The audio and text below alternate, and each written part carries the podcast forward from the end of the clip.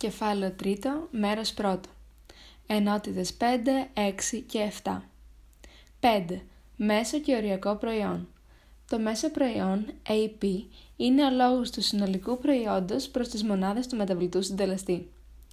Ο μεταβλητός συντελεστής είναι η εργασία στο παράδειγμά μας και το μέσο προϊόν δείχνει το προϊόν αναεργάτη.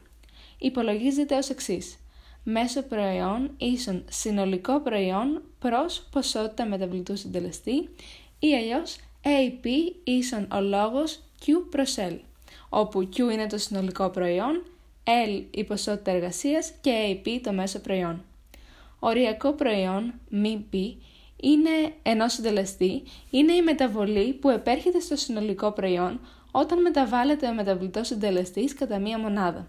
Υπολογίζεται ως εξής οριακό προϊόν ίσον μεταβολή συνολικού προϊόντος προς μεταβολή στην ποσότητα του μεταβλητού συντελεστή εργασίας. Ή MP ίσον ο λόγος ΔQ προς ΔL, όπου MP είναι το οριακό προϊόν και Δ συμβολίζει τη μεταβολή.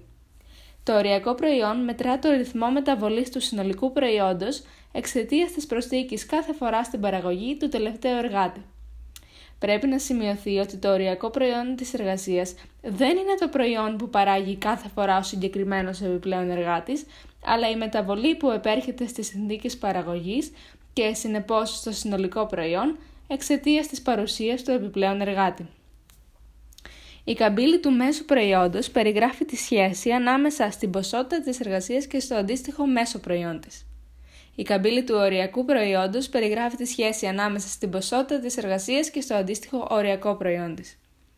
Όπως παρατηρούμε, όσο αυξάνεται ο αριθμός των εργαζομένων, το συνολικό προϊόν αυξάνεται. Η είσοδος στην παραγωγή ενός εργάτη, στο παράδειγμα του βιβλίου του 8ου εργάτη, αφήνει το συνολικό προϊόν αμετάβλητο, ενώ ο επόμενος εργάτης που προστίθεται οδηγεί στη μείωσή του. Με ανάλογο τρόπο, το μέσο προϊόν αυξάνεται μέχρι έναν εργάτη, όπου λαμβάνει τη μέγιστη τιμή του και στη συνέχεια μειώνεται. Το οριακό προϊόν αυξάνεται, στη συνέχεια μειώνεται, γίνεται μηδέν και αρνητικό. Με αποτέλεσμα να μειώνεται το συνολικό προϊόν. Η συμπεριφορά αυτή του συνολικού, του μέσου και του οριακού προϊόντος εξηγείται από τον νόμο της φθήνουσας ή μη ανάλογης απόδοσης. 6 ο νόμος της φθήνουσας ή μη ανάλογης απόδοσης.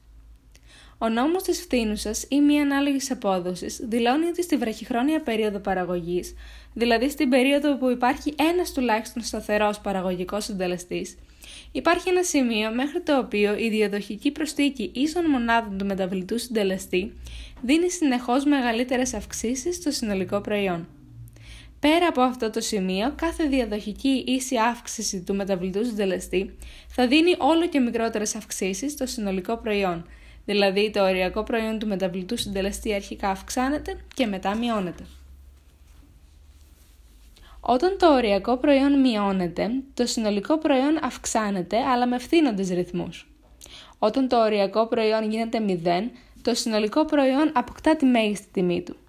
Αν όμως εξακολουθεί να αυξάνεται η ποσότητα του μεταβλητού συντελεστή, τότε το οριακό προϊόν λαμβάνει αρνητικές τιμές και το συνολικό προϊόν μειώνεται. Η καμπύλη του οριακού προϊόντος τέμνει πάντοτε την καμπύλη του μέσου προϊόντος από πάνω προς τα κάτω στη μέγιστη τιμή του.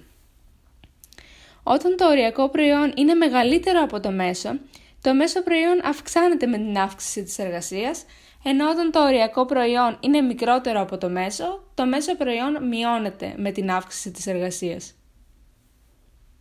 Οι μεταβολές του μέσου προϊόντος είναι μικρότερες από αυτές του οριακού.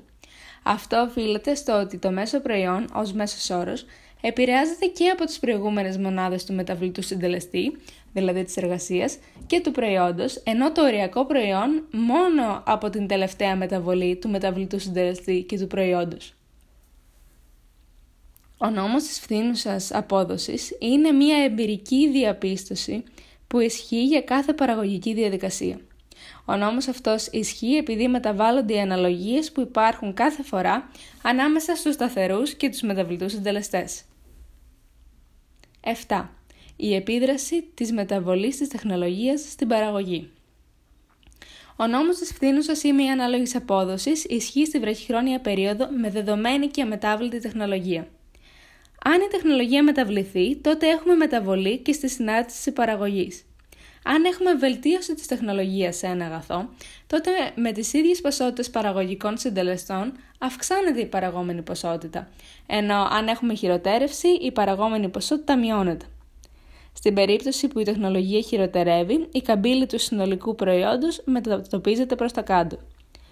Αυτές οι μετατοπίσεις της καμπύλης ε, του συνολικού προϊόντος λόγω της μεταβολής της τεχνολογίας φαίνονται αναλυτικά στο διάγραμμα στη σελίδα 60.